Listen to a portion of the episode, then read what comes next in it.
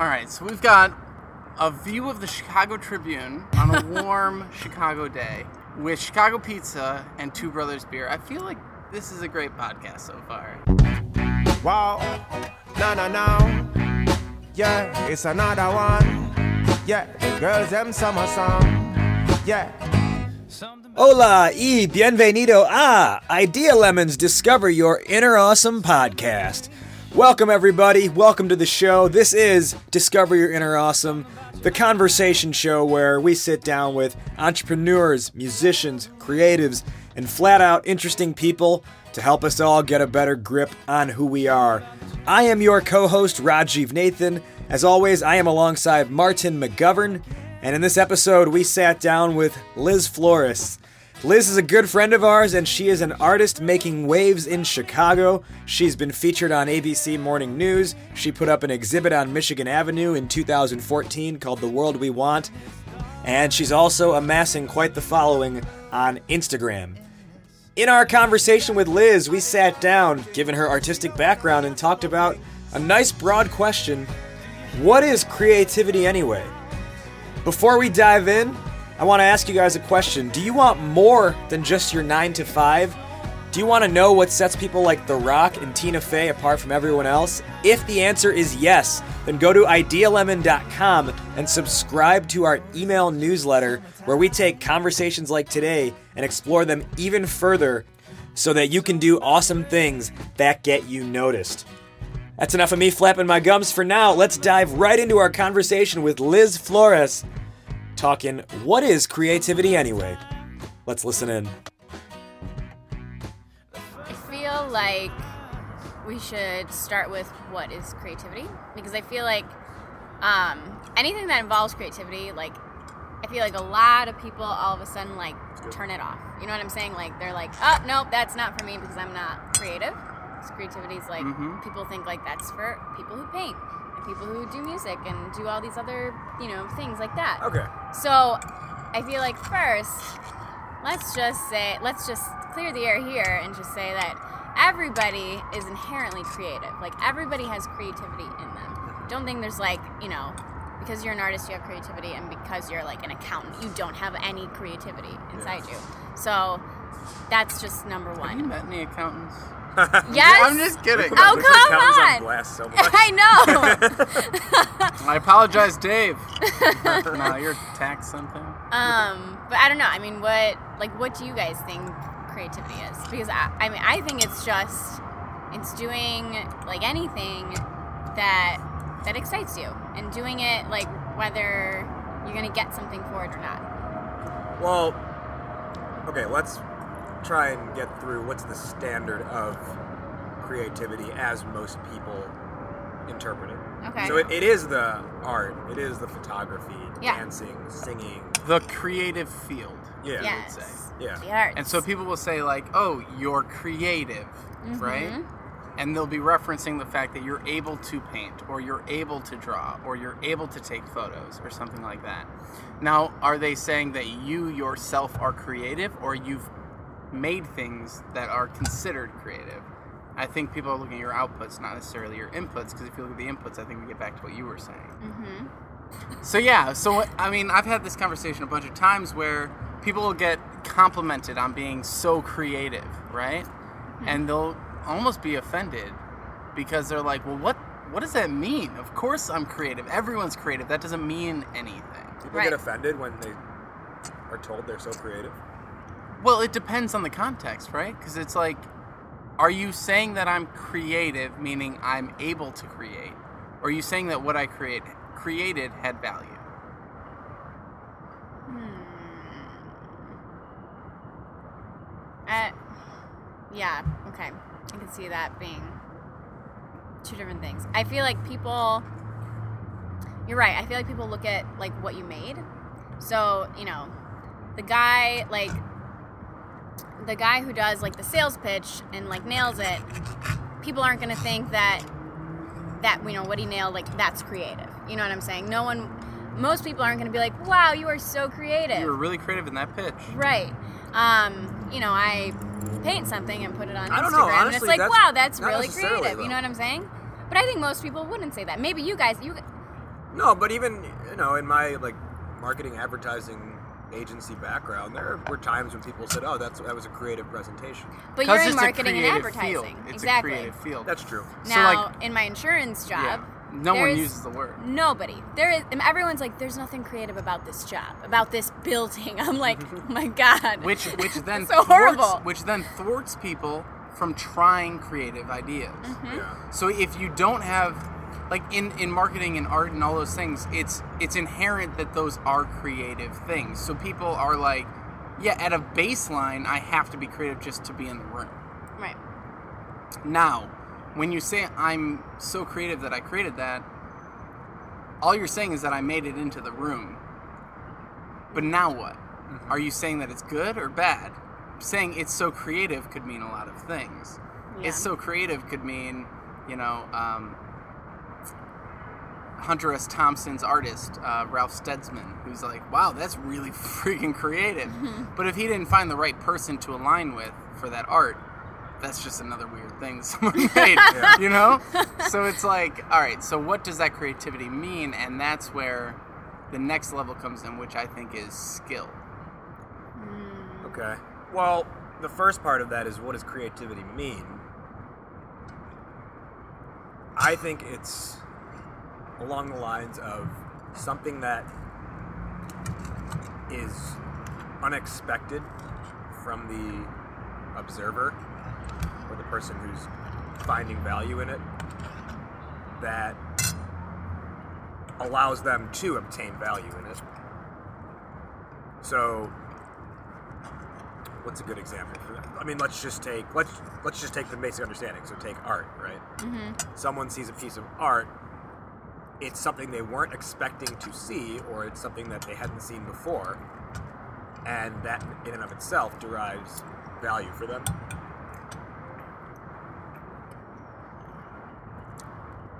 Hmm. Well, let's take a step back. What are some of the things that you, each of you in your lives, find to be creative? Music.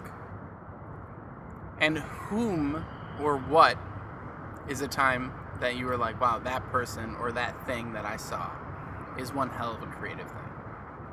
Mm, okay. Because I can say, like, oh, yeah, you paint, that's creative. creative, great. right. But I might not like your painting, Right. you know? Um, I know I was getting, I was getting uh, drinks with someone, and they were like, I'm a painter. And I was like, oh, really? Show me some of your paintings. And they showed it to me, and I was like, oh, wow. Oh no! and I was like, what did are- you say? Those are very nice. And they're like, could you critique them? And I'm like, I don't. they think asked you to critique. Them. Yeah, them? they asked me to critique them, That's and I was like, I don't know if you want me to. um, but keep, but but at the same time, also keep going. Like, Yeah. you have a baseline creative talent. Now, what are you gonna do with it? How much are you? How far are you gonna push this? Like, I would say for myself, I was inherently good at drawing cartoons as a kid Mm-hmm. you know, tracing Iron Man through drawing my little drawings, I never pursued that creativity. So I never developed that creativity. It never became a skill that I could use for real life things. It's just something I doodle sometimes now. So that's the difference between skill and application and baseline creativity Right. in my mind. But let's go back to the original question. What are some of your early or most impactful experiences with creativity? So, um, okay. So, I mean, yeah, I'm the same way where I was like doodling when I was a kid, and that's very creative.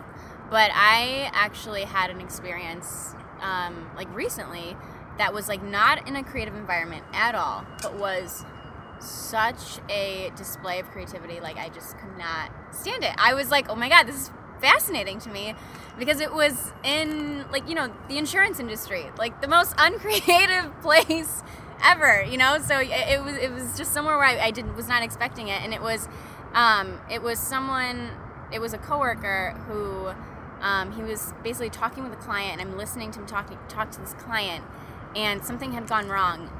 And the way that he worded everything, the way that he presented his case, like it was beautiful. It was like poetry, you know? It couldn't have been said any better. And I just looked at him and I was like, wow. Like that was amazing. That's something I can learn from. Claims That's adjustments, claims adjustments.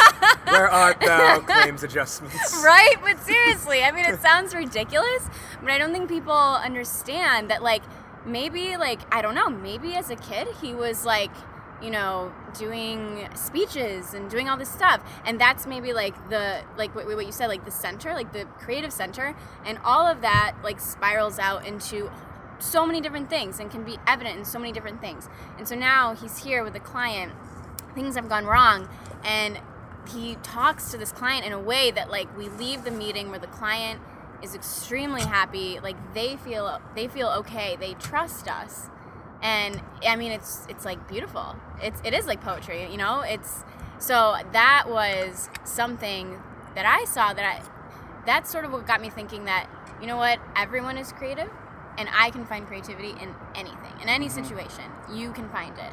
And it doesn't have to be in a studio and it doesn't have to be you know like at a concert hall or something like that. But um, i think that was like one of the most profound creative moments that i had recently Is there a relationship then between, as you mentioned, the result of that was they earned the client's trust? yeah Is there a relationship between creativity and trust?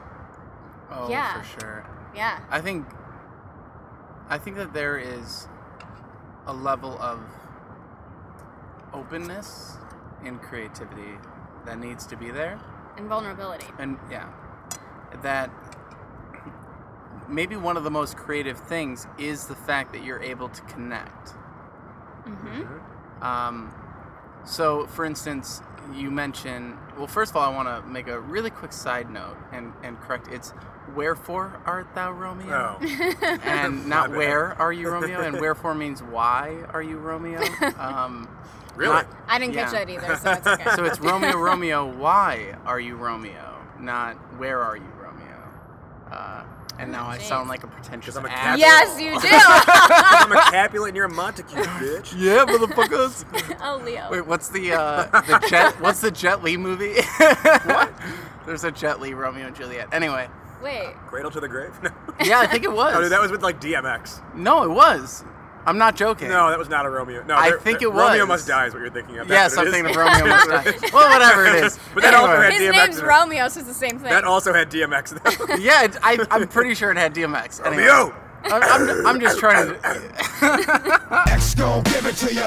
Fuck, wait for you to get it on your own. X gon' deliver to you. Knock, knock, open up the door, it's real. With the non-stop pop out and stainless steel. Go hard, getting busy with it. But I got such a good heart that I make the motherfucker wonder if you did it. Damn right, and I do it again. Cause I am life, so I got to win. Break bread with the enemy. No matter how many cats I break bread with, I break who. You motherfuckers never wanted nothing but your life saved. Bitch, and that's on a life day. I'm getting down, down. Like a nigga said, freeze. But won't be the one ending up on his knees, bitch, please. But yeah, no, I think that there's something. Um, I think the the when you're not being creative is when you're censoring your thought.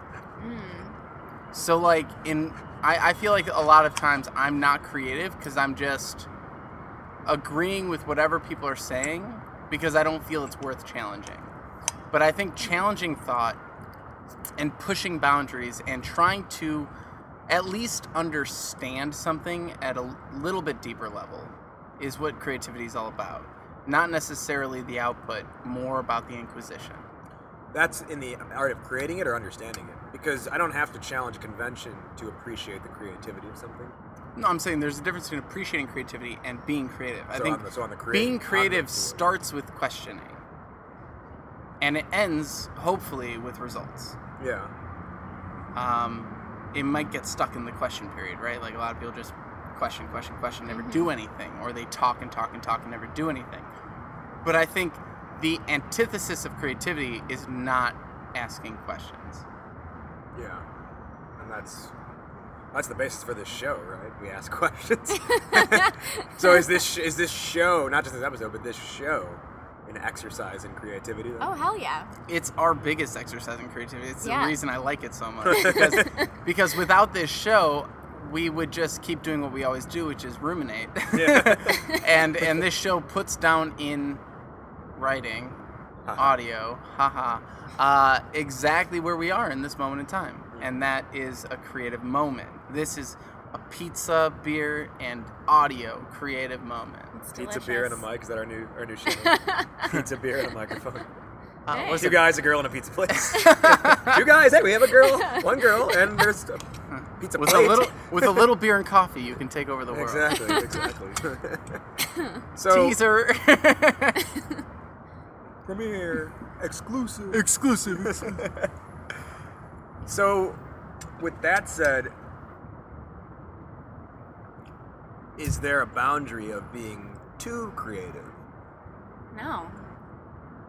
I don't know if there is or isn't because I know there have been times where, like, Martin's working on something and I have to curtail him and be like, we don't need to go that far with it. And it's not necessarily me saying you're being too creative, but in a way, it's you don't need to get that creative with it. We just need to do, we just need to have something. I think it depends on the goal. And I think there's On the what? also The goal. Okay. yeah, I think there's also like a time to stop. It's like like working on a painting forever. Yeah. You know what I'm saying? Like eventually you got to just ship it, you know? Mm-hmm. So I think almost like I don't think that there is a time when it's like you're too creative. I think there's a time when you're too afraid to ship your work. Like too afraid to share it. And I think that's what that is. I don't think it's you're too creative. I think it's you're too scared like to Well- ship it, well, to that send gets it out. that gets to the point of why aren't if everyone is inherently creative, hmm why aren't more people being creative? Oh my god. This this eyes. goes into so many things. Yeah. And, oh god. and that question is about fear. That is That's- a yes. serious fear question. Like, because when you say that you have to like kick me in the ass and just like stop thinking so much about this thing and just start moving, well, the reason I think so much is because of the fear of success, right? It's yeah. it's the fear that it might actually happen, and and you can get caught up in all of the details in order to procrastinate the fact that it might actually become reality someday, Mm-hmm. because creativity in thought and creativity in action are two very different things. Yeah. It's that fear of having your dreams come true. A lot of people dream and wish and wish, wish, wish. And it's funny because I in so in The Artist's Way by Julia Cameron, she even says like what you're wishing for and what you're hoping for, would you act on it if it actually happened to you? Like if you said like, "Oh, I wish I could be, you know, displaying art in the Art Institute," and they contact you, would you say yes? Right. Would you do it? Everyone wants to be Beyonce, but would you wear that dress? Yeah. would you get on that stage, right? Like, would, Would you put on four pairs of tights to make sure things aren't jiggling? like I, I don't know, and I think yeah, a lot of people are like, I don't know. You know what I'm saying? Like I hear a lot of people wishing things and wanting things, and then they happen. Like the universe is like, okay, here you go, and they don't do anything about it. Yeah. And so it's like, okay, do you really want it? And maybe it's yes or no. And then if it's yes, okay, so why did you back away? Yeah. And that goes into the That, fear. that is huge. I've, I've, I don't know if I've ever thought about that or thought about it in that, that light. yeah i had i it- just had a friend tell me like over and over again she's like i wish i could have like a position that has more responsibility boom she's got an interview her boss is like i'm setting you up for this interview it's gonna be great Yeah.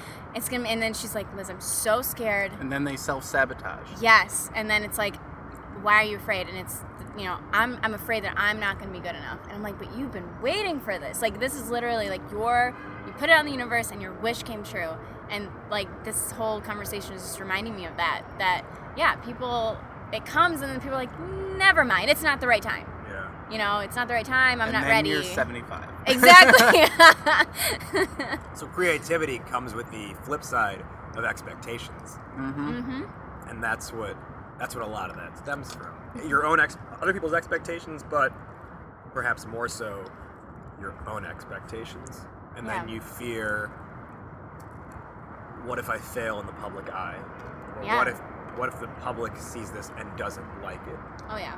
And that yeah that's a whole that's a whole monster in its own. So martin when you're working on whatever design for us and i say just do it or just get it out there your mindset if i understand correctly is but what if it's not good enough Well, no, it's not ready yet. That's Yeah. that's that's Oh the God, yeah. that's the creative mindset or the limiting mindset that that it's like oh it's it's okay but it's not ready yet It's not perfect. so i'm gonna it's not well in perfectionism is a whole nother conversation oh my god you should have seen my locker in middle school but um it's kind of disgusting. And anyway but that is a that is a very good point because uh, there's two sides to it. The first side is when you actually want something delivered to someone right?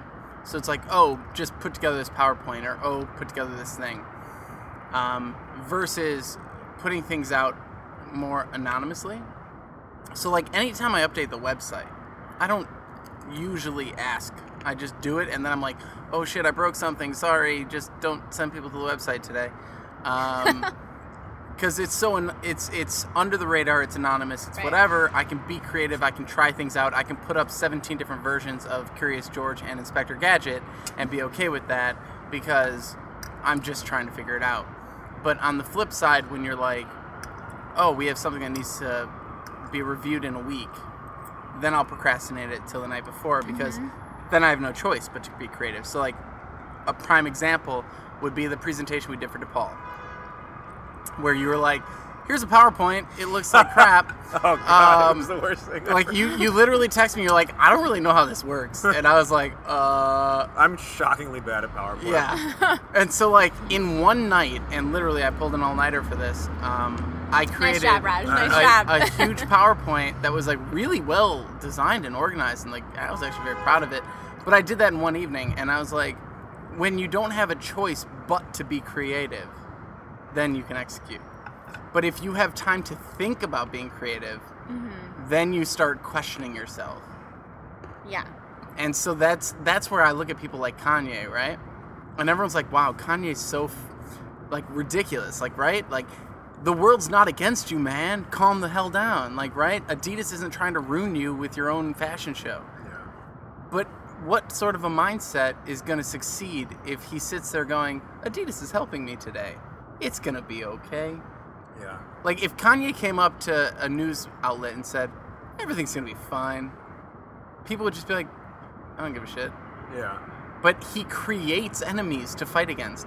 Taylor Swift is not an enemy, but he creates enemies Yeah. to fight against so that it forces him to put it out there. Yeah. And that blows my mind. Like that whole he's constructed his world in a way that forces him to be creative Yeah. because everyone's against him, Yeah. even if they're not.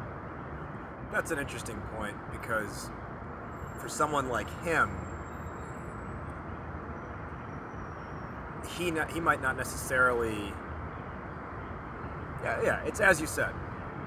He recorded his The- first the- album the with a haters might not exist, but in order for him to do what he does, he has to create something, some opposition, some opposing force. He has to be mad at someone. Yeah. And he recorded his first album with his jaw wired shut. Yo, G, they can't stop me from rapping, can they? Can they, ha? I spit it through the wire, man. There's too much stuff on my heart right now, man. I gladly risk it all right now. Life or death situation, man. Y'all, y'all, y'all don't really understand how I feel right now, man. It's your boy Kanye Titter. Shot Town, what's going on? Uh huh, yeah, yeah. I drink a boost for breakfast, an Ensure for dessert. Somebody order pancakes, I just sip the scissor. That right there could drive a sane man berserk. Not to worry, Mr. Ace to the Illos back to Wizard. How do you console my mom Or give her light support, telling her son's on life support. And just imagine how my girl feel on the plane, scared as hell that I got look like Emmett Till. She was with me before the deal, she been trying to be mine. She a Delta, so she been throwing that dynasty sign. No use me trying to be lying. I've been trying to be signed, trying to be a millionaire. How I used two lifelines in the same hospital where Biggie Smalls died. The doctor said I had blood clots, but I ain't Jamaican man. Story on MTV, and I ain't trying to make a band. I swear this right here, history in the making, man. I really apologize to everyone right now if, if it's unclear at all. You gotta you gotta say like he sat there and like you don't think he knows that he's like my jaw's wired shut. This is gonna be fucking tight. Yeah. Absolutely. like like he's like he's sitting there going like I can do it regardless. Yeah. And I'm gonna show you. Like that's. Well, I'm gonna show you. Yeah. and what's interesting, and then that, this actually, we, we and we did talk a lot about Kanye on uh, on episode two with Clementine and Alex. Mm-hmm. What, but what we didn't really touch on with in that episode was that when you're being creative, people want to cheer you on. A lot of times, there are people around. Yeah. Not everyone, but there are people who want to cheer you on and want to see you succeed. But to your point, Martin, the second you say, "Yeah, I'm fucking tight, like I'm awesome," is when they say, "Who are you to think you're awesome? Mhm. Who are you to say you're good at this?" We tell you if you're good at it. Only I get to decide. No, not we. Only I. Right. Yeah. And that's why you have movie critics bashing movies that are like, Right. "Can you make a movie?" Right. Right. Joss Whedon just spent seven years making that movie. Really? Exactly. and, and Kanye's even done an interview before where he's he says something to the effect of everyone wants you to be great, but they don't want you to they don't want you to know you're great, or they, they don't want you to say you're great. Exactly. They but want if you I to feel struggle. like he's like, if I feel like I'm good at what I'm doing, why can't I say that? right. Yeah. And I agree. I think that just goes hand in hand with being creative, though. Like, you know, Martin, you said being creative means you need to be vulnerable. Like, when you open yourself to vulnerability, you open yourself to critics and to people who don't want you to succeed or who want you to maybe go this far, but not like totally all the way. So, I think that just goes hand in hand with it. Um, Well, and then even with that, that's once you get past a certain, we only want you to go this far. Then it, it might be jealousy is the reason why yeah. we don't want you to go that far. But then the jealousy isn't real or fake because if that was thrust on on that person, it's back to what you said with, okay, if this actually happened to you, here it is. Right. What are you going to do with it? Oh, I know. Exactly, right. But, And that could be a million things: jealousy, fear. Um, like parents want you to be comfortable. They want you to have a good life, right? Um, they don't want you to struggle. So if you want to go a route that's difficult, yeah, of course they're going to be like, we want you to succeed, but we also don't want you to fail.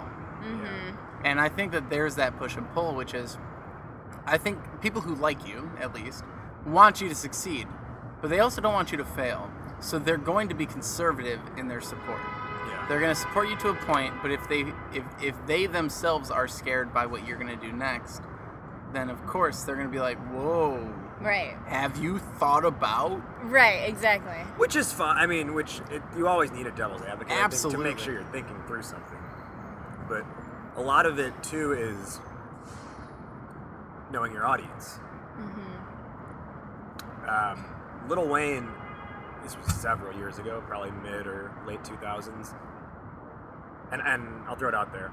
I'm not a Lil Wayne fan. I don't really care for his music. And I used to be like a full on hater and would tell everyone, like, oh, he's garbage. That's dumb that you listen to him. And now. What was your my- screen name? yeah, my AM, no. Uh, now, in my effort to remove judgment from my life, I don't necessarily care if someone else listens to Lil Wayne because that's cool because it means it's for them and not for me, which is fine. But I remember he did some interview at some point in the mid or late 2000s where someone asked him about like you know one of his just generally you know dumber songs. He's like, all these people are saying this about it. How does that make you feel? Like all these critics are saying this about. It. How does it make you feel? And he just goes, got to keep the haters occupied. and that's true. Like you have to not necessarily intentionally do that, but there's always going to be something that people don't like. Exactly. But you don't create for the sake of of satisfying them. And if you win them over at some point, great.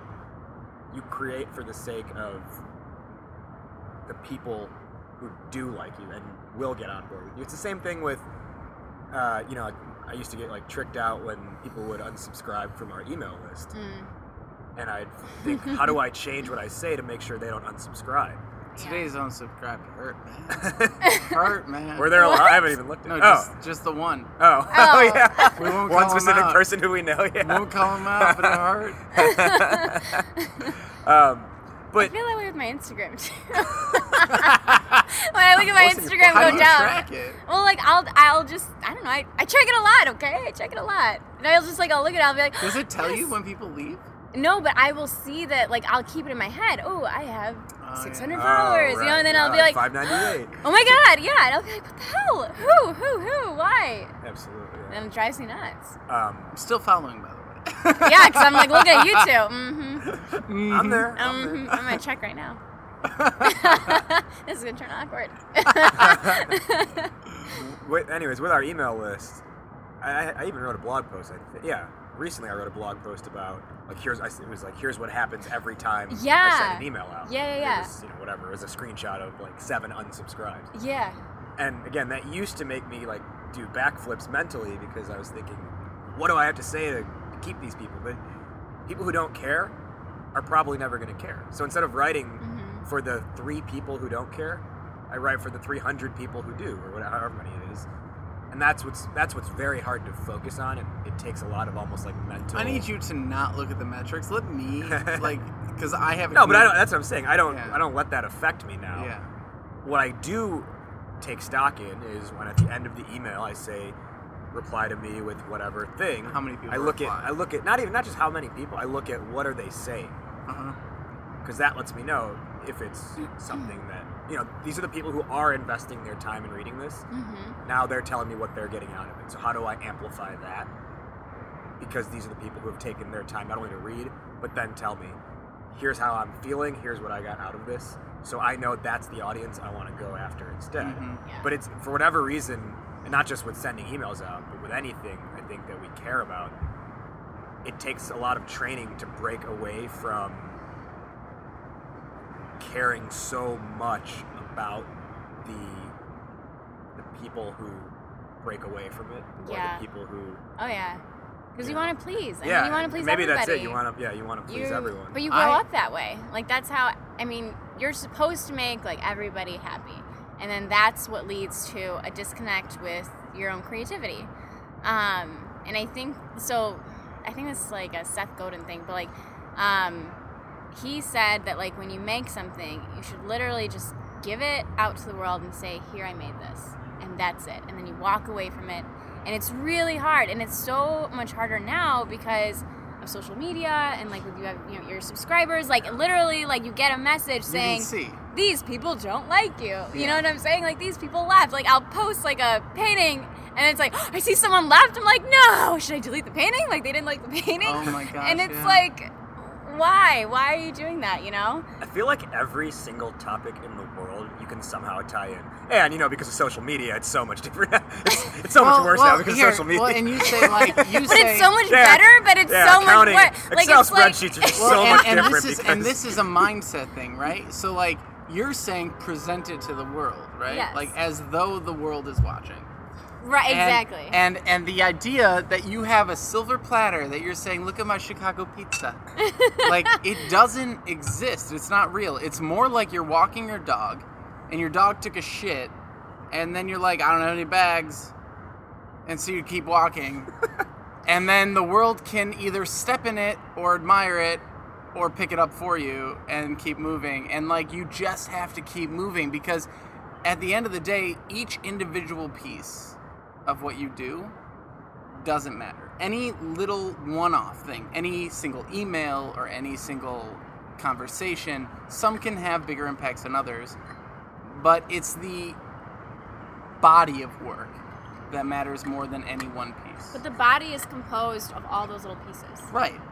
But you have to have lots of good and bad pieces Agre- No, to have the whole yeah. thing work. And so like I I mean it's all mindset. I'm not saying anything is shit. I'm saying everything if you look at it as it doesn't matter, you can at least take the pressure off.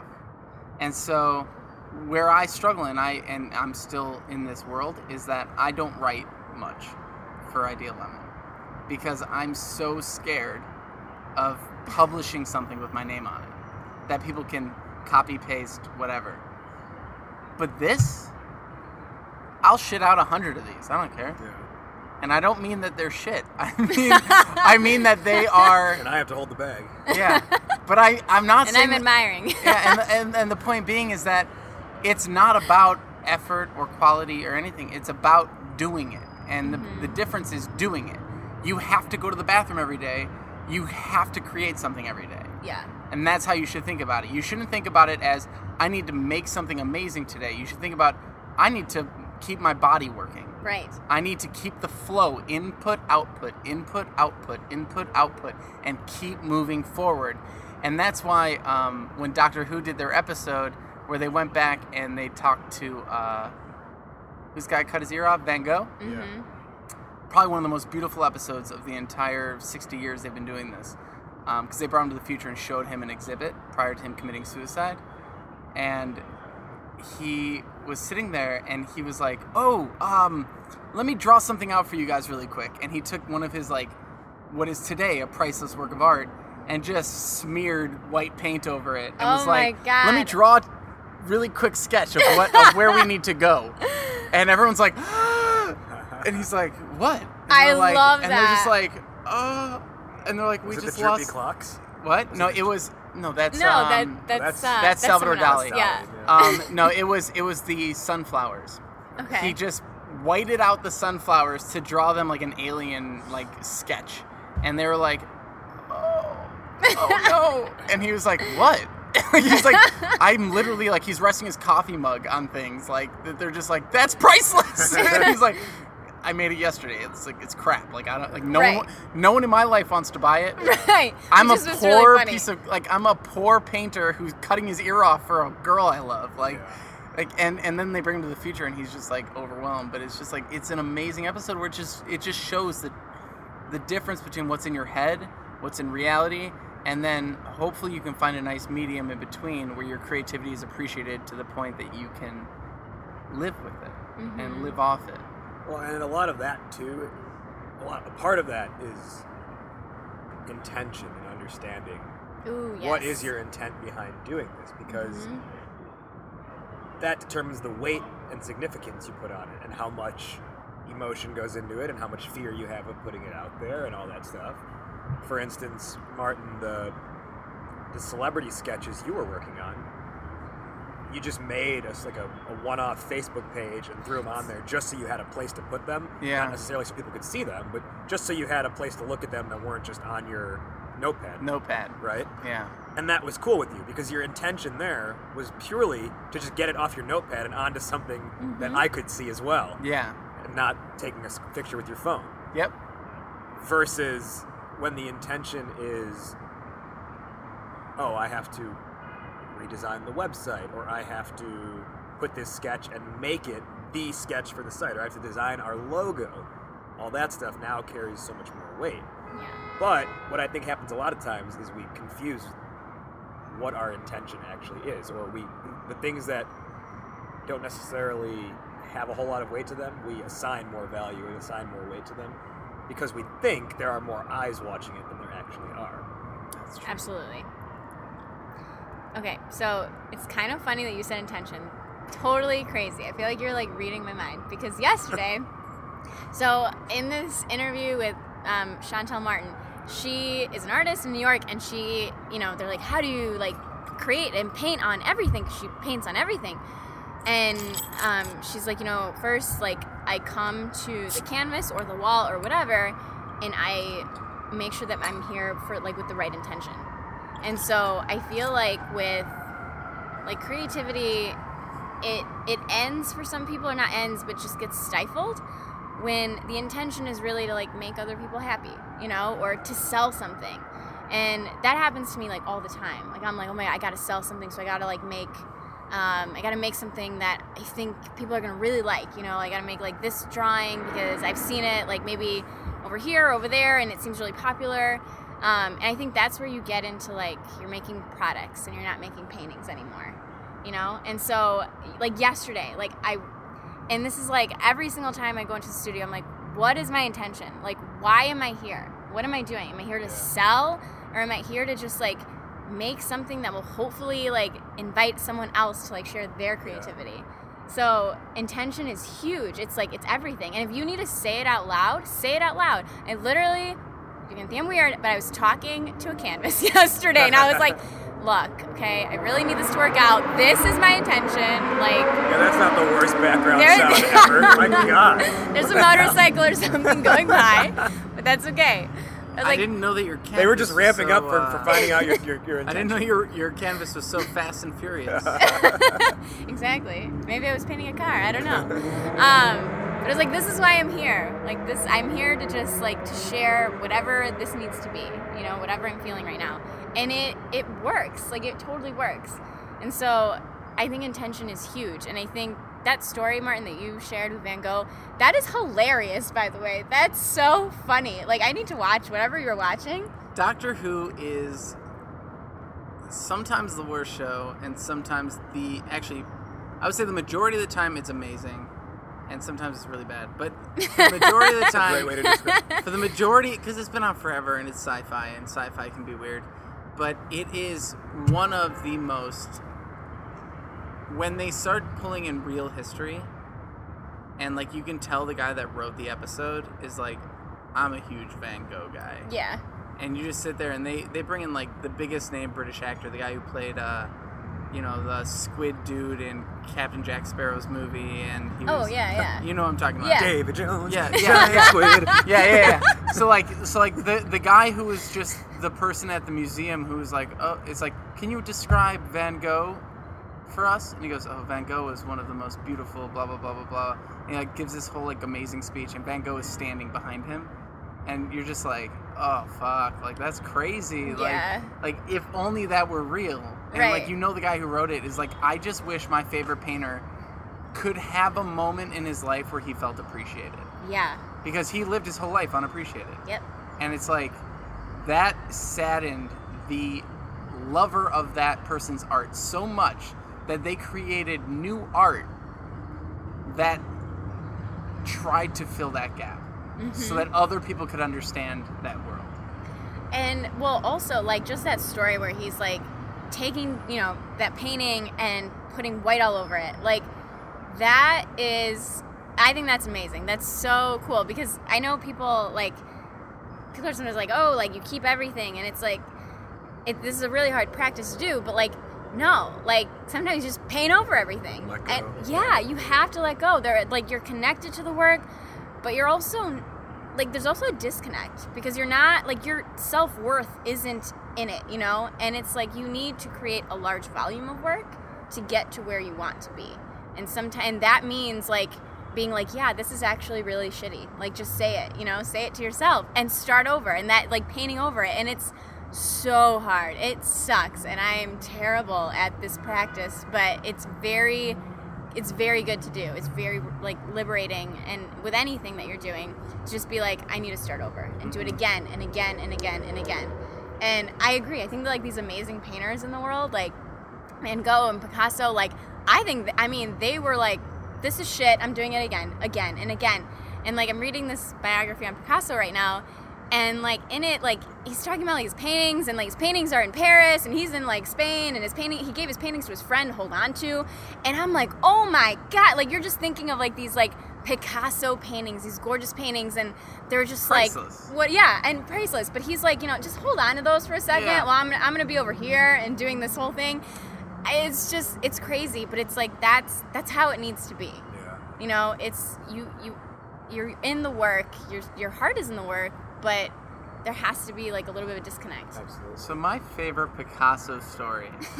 you guys know the horse face thing yeah over by the Loop? Daley Center? Yeah. So that's a woman. You guys know that. I that, thought it was right? a baboon. what No, it's, it's a woman. i didn't think he ever said it's it what it's it was a woman, but only from the profile. You have to be at a certain angle to see that it's a woman looking over her shoulder. Interesting. hmm. Now that tricky tricky now that sculpture, do you know how much he got paid for it? nothing he donated it No, he got paid. he got paid He got paid. don't ruin this for me what Guess how much he got paid? A car's honk worth. I like that it like gave me a nice pause there. yeah it's like in Taboo. he got he got he got paid words. he got paid a Cubs hat. no He said they said how much would you you know Pablo Picasso got a Chicago Cubs. yeah they said how much to Wait, like no, wait. This is Yeah. uh someone who did a replica, or this is the actual? no this No, is Picasso. Picasso. When he- was this? They gave him a Cubs hat. You know Picasso's recent, right? he's i know I, I, I know he seems like he was Also, like, the with- Cubs have been around for over hundred years. Right, but how recent is he? Fifties at best. Yeah, fifties, I think. That's like when he died. Yeah, it was at the end of his life. He created that was like one of his last sculptures. Even so, what I'm saying is, I know the Cubs have been around, but No, but he was already a wealthy man. He was already Picasso. Right. He was. He this is this is beyond the point where he was creating his light drawings and everything like that. Like they, whenever they built that building, which I think was the '80s, um, maybe '70s. I don't know. I could be way off here. I, I could be completely wrong. Okay, but he built it, so he, keep going. He didn't build the building, but Oh, no, but he built, like, built the sculpture, sculpture. out of the same material as the building while they were building the building. okay. So like it's all in the same time frame. Yeah. But yeah, no, he um he was already at a point in his life where he's like, I don't need money. I'm just creating because it's things that I create. Like Yeah. and that is wonderful, but that's not everyone. right? Exactly. No, it's not. and you need to there my favorite thing that ever happened was i went to go see um i think it was picasso's exhibit at the art institute was that like two three years ago Okay. Something like that? I don't know. um, but i think it was picasso and you look through and the way that you said that was it, that he kept his paintings with someone in paris so you go through the exhibit, and whenever you're at an art exhibit, you've got all of their work. Anything that they could put their hands on, Yeah. they put in the exhibit, right? So you've got sketches, you've Oh, yeah. got the most unfinished versions of every single thing. Like literally like today it'd be like, I don't know, like, oh, I opened up a new app and like tried out my new pen and like they would put it in there, right? Yeah. And not that I'm ever being it, whatever. Anyway, so like the point being is that um, I went with a friend, uh, kind of a date, but not really a date, to this thing, and and I wanted it to be. She didn't, but we were we were going through the exhibit, and it was one of the most amazing experiences with art that I've had because as we're going through, everyone is so like pensive, right? Mm-hmm. Like looking at the art, studying the art. Oh, this sketch means this thing, and like when he sketched it the first time versus the second time versus the third time, he meant different things each time.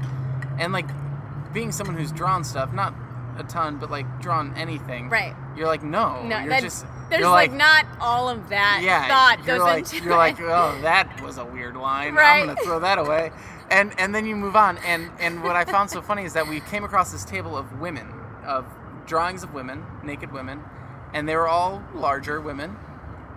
And uh, my friend and I just dubbed it the Fupa table.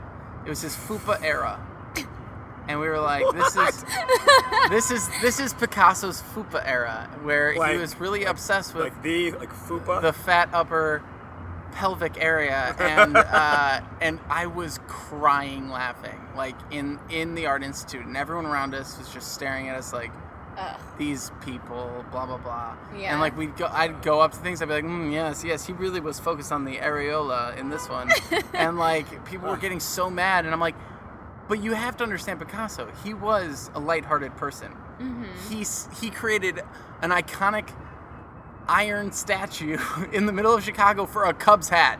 Like I can laugh at his fupa drawings. Like that's okay. And that's I don't know, there's just something to that yeah. appreciation of creativity and and creation of of the creative side that I just think is fascinating. Well, and that goes to we touched on this a little bit in the podcast with, with Patrick Murphy, and we talked about it in the podcast with Susie Alvarez a little bit. But in the Murphy podcast, it was about that topic was about what makes an expert, or excuse me, um, what makes a great leader. And in that, what we were saying was part of being a great leader is being comfortable with your own thoughts and knowing your thoughts can be different than others. And then in, this, in the Susie podcast, one of the things we brought up, which is what I've really come to realize recently, and what I think is really amazing about you know pieces of art or any any source of creativity that that you enjoy, is that it means something different to everyone. Yes. And those people can be pensive and get pissed at you for calling it the FUPA era, but that's having, in my mind, that's them having less of a comfort in their own understanding of the material. Not to say that there is a baseline understanding, but they think there's something they need to achieve to in that in that arena. Um, our friend Nicole, the other night, she was telling me about one of my songs that I that I put on my album, and she was like, the it's like oh the hook on that it spoke to me so much, and it's it's the Life is a House song. Life is a house, open up the doors. The family's inside fighting tedious wars. The back door will lead you to the seediest whores. Open up the doors. Now the liquor cabinet is where the sorrows are drowned While the kids are in the front yard and playing around You can look with your eyes but don't make a sound Open up the door, see what's inside Mirror, mirror on the motherfucking wall. Tell me who's the dopest of them all. Is he ballin', shot calling, appalling? No, he's the one you passed up in the hall. Is skill, skill, or is it skillet? I'm cooking up rap or crepe so I can feel it. I'm a mad scientist providing you guys a side sizable eyes. Side, why did we lie and invite him? He's the kind of a type to write likable rhymes, and he's stifling my senses. I can fight and deny, or even try to define, but they're ripe and I'm hungry, so I'll bite him. I'm in season, I'm in season, and I'm too good. Sink your teeth in, feel the true blood. No streets in 'em. Check your view, son. Well, if Phonetic couldn't do it, tell me who could. Life is a house, open up the doors. The family's inside fighting tedious wars. The back door will lead you to the seediest whores. Open up the doors.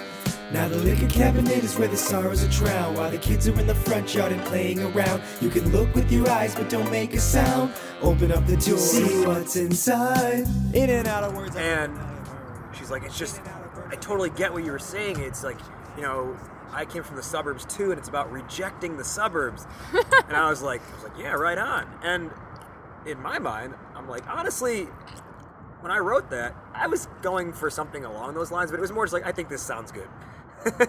I think this sounds catchy, and the song doesn't really have anything to do. The verse had everything to do with the chorus, but the chorus, I was like, yeah, why don't I try? Why don't I kind of make a commentary on something? But it was more so, okay, you know what? This sound, this is something that is really catchy, Yeah. and people are gonna like replay this in their head. But her interpretation of it was something so much more deep than that, and that's cool. And I, I I'm not saying like any judgment on her for that. That's what I think is cool about it, is because I may have created with one intention, and her interpretation of it is way deeper because it means something to her, mm-hmm. and that's it might mean you know, or you may have listened to it and gotten nothing out of it, which is fine. It's all about, and I think this is kind of. I was dead inside when I was. I think that's what's important as you create whatever you're creating is understanding that you can have an intent, but it almost doesn't matter because everyone is going to perceive it as they will. Mm-hmm. And you can tell people this was your intent, but still, people are going to perceive it as they will. And that's that's kind of what you have to accept as you put things out there. You can try to force your beliefs on someone, but they're going to believe what they believe. Mhm. Other- Right. The, I mean, the, the the opposite of that is basically being like. Uh, like a Bible thumper or a, or a missionary or whatever, where you're, Where you're so focused on the words. Exactly, you're Right. so focused on the words. You're so focused on exactly what you believe and convincing people that that belief is correct that you don't take the time to listen to what they have to say. Mm-hmm. Yeah. Well, and I think that's key because you even said yourself in one of the previous podcasts about how you would study the lyrics of your your favorite rappers. Yeah. And we talked about the, you know, blues traveler and all that good stuff. And one of the things that I think is really great, considering the fact that like throughout my entire life, whenever it came to music, I couldn't not listen to lyrics. I don't know what you guys, how, how you guys listen. That's to why I can't listen to music while Yeah. I'm trying to actually get work done. I listen, unless I listen and, to instrumentals. and this actually going back to Cinco de Mayo they were playing Buena Vista Social Club, and I was like, I was like, I've been listening to this song for years because I have no idea what they're saying. And uh, we're gonna put Buena Vista in this yeah. podcast because uh, I really love them. Anyway, um, but the idea being is is uh, you know I would listen to the lyrics and whether or not I think what the singer was thinking is irrelevant. I think what I think in the moment that I'm thinking it. And if I'm feeling emotional or I'm feeling whatever, the tone makes more of an impact than the words. How Even many if the people words, have motorcycles in this neighborhood? A lot. Or no, that's like a street sweeper. 'Cause they're- no, that's a no, motorcycle. that's a motorcycle. Yeah, because they're getting on the highway Oh, okay. Damn highway. to go, you know, super fast. uh, yeah, but but I think that there's it's it's interesting because you know, back when I would listen to music as a kid, I was all about the lyrics. I would listen to Blink 182. I'd listen to. We were we grew up in the emo age, and it was like, it was like, um, da- not dashboard. I don't want to say dashboard. It was. Uh, My Chemical Romance. my Chemical Romance. That's who I was thinking of during my first my first breakup, or or um, my bloody Valentine. Yeah, exactly. Yeah. So and and, and like What's those. the worst that I could say? Yeah. Things are better if I stay so long and good night. I love, I love that song. Yep, that'll be the podcast. Amazing, Uh, amazing music Oh video too. Um, but the idea being is that it might mean like that generation was very um, what, what's the phrase to the point with what they were saying. Like my bloody Valentine is pretty damn like Right. literal. Um, but you kind of get further and further away, and you start seeing that there's wide varieties of interpretation for everything. And you start listening to things like Andrew Bird, or you start listening to different musicians who purposefully make it ambiguous so that people can interpret it different ways. So they know as they're making it that, yes, I'm creating something that means this to me, but I'm aware that my intention, going back to intention, is to put this out in the world. And my intention is that it will affect people. And so I'm not just going to be like my bloody Valentine. I hate my ex and blah blah. Like they, like that's very to the point. Like you know your No, audience. was it that or was it Bullet for My Valentine? Bloody Valentine. No, that was a movie. My Bloody Valentine 3D was a terrible movie. I've- It was Bullet for My Valentine was the band. Uh, well, we will look it up and we will link to it in the show notes. Um, but I'm fairly certain, like, like there's there's a huge difference between saying what you're saying, like, my girlfriend left me and now I'm unhappy, like, versus like creating a feeling that can be interpreted many different ways. And I think but both that- can work. both can work, but I think that when we're talking about creativity, right? So let's go back to the original point, which is what is creativity versus skill versus development of your creativity and your skills. I would say the baseline is that you're able to draw something, right? So if you're a kid who's able to draw something, you know you have an inclination toward this sort of creative endeavor. Then you start pursuing it and you realize, oh, you can actually say things with these drawings. You don't just have to draw stick figures or whatever you're drawing then you realize it's a skill that you can develop and then once you've developed that skill you can start creating experiences. And i think when we talk about creativity you can't talk about it as one single thing. You have to talk about it as a spectrum from least creative to most creative and the things that are inspired along that spectrum. I want to go back to the what you were talking about, Liz, with like the resetting Mm-hmm. idea, like or Van Gogh Mm-hmm. throwing white on and saying, "Let me draw this Again. real quick." Yeah. Because I think a lot of times you have to almost detach or just let go. van gogh Yeah. uh, you have to let go to be able to create again or to be inspired again.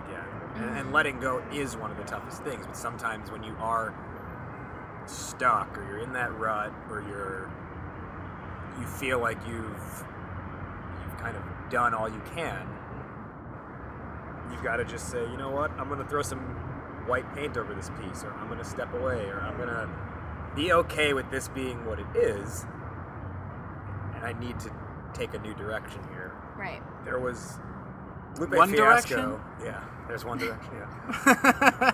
Lupe Fiasco had a song a few years back called "Letting Go," and the, the, the hook of it was that girl Sarah Sarah Green or something. She was on a few of his songs, but the the hook was her singing, "Things are getting out of control. I feel like I'm running out of soul. I think I need to let you go."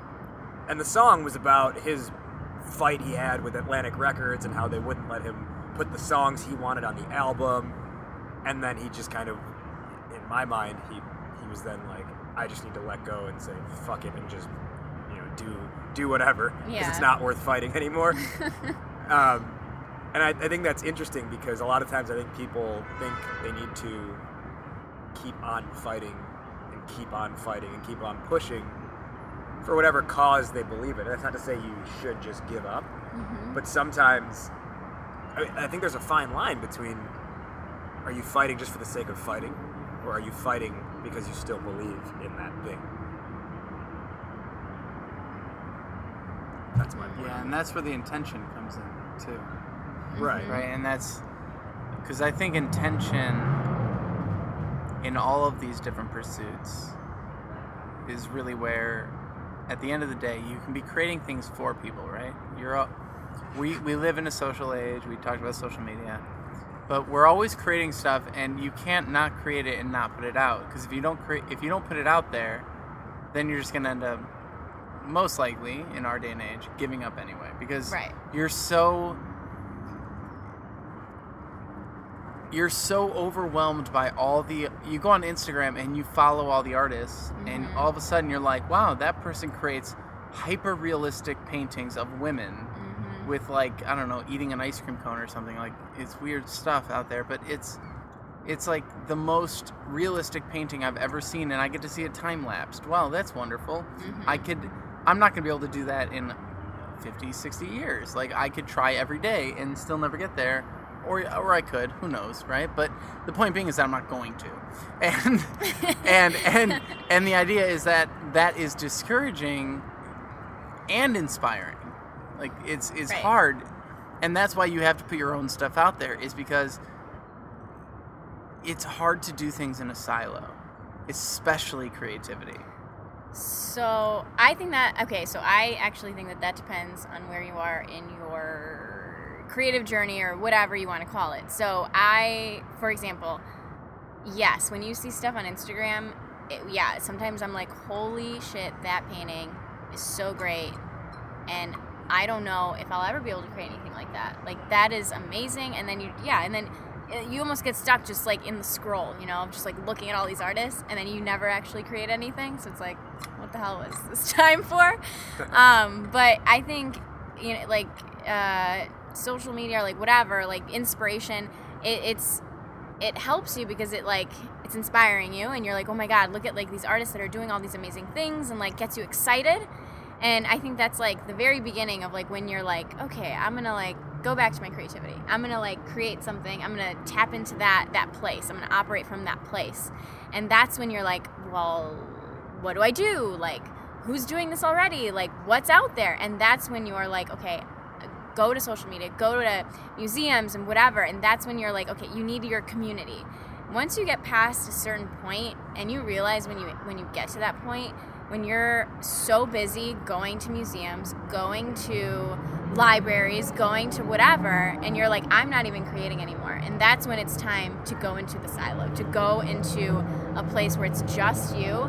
You're not looking at anything. You're you're sharing your work, and then you're putting your phone in airplane mode, and you're not looking at anything ever, like at all, because and you do hit that point, and it's so it's different in the creative process. You need to see what is out there because it opens your eyes to like so many wonderful things that's that are going on. Like I did not realize that people were sharing and selling art on Instagram. Like a year and a half ago, I had no idea. I wasn't even on Instagram, so I was really late to the party. But um, yeah, I, when I got on Instagram and I saw that, I mean, oh my god, like wheels in your head are turning that you didn't even know were there. I don't even know. So I, I feel like you need that. And then you get to a place where you're like, I am creating every day and I feel like my own creativity, like coming like, you know, from me and I'm creating inspiration for myself. And then it's like, I need to now turn everything else off. And I don't need any of that other thing. I, I don't need that stuff right now. Um, and so, yeah, so I think it's like, it depends on where you are. All right, guys. We actually have a whole nother hour where we ended up talking with Liz because the conversation was just so beneficial for all of us. So we've given you part one this week. We'll come back at you with the second half of our conversation and part two next week, along with a full show wrap up. Thank you again to Liz for joining us. We'll see her for next week's episode. For Martin McGovern, I am Rajiv Nathan. This is the Idea Lemon Discover Your Inner Awesome podcast. Until next time, we'll see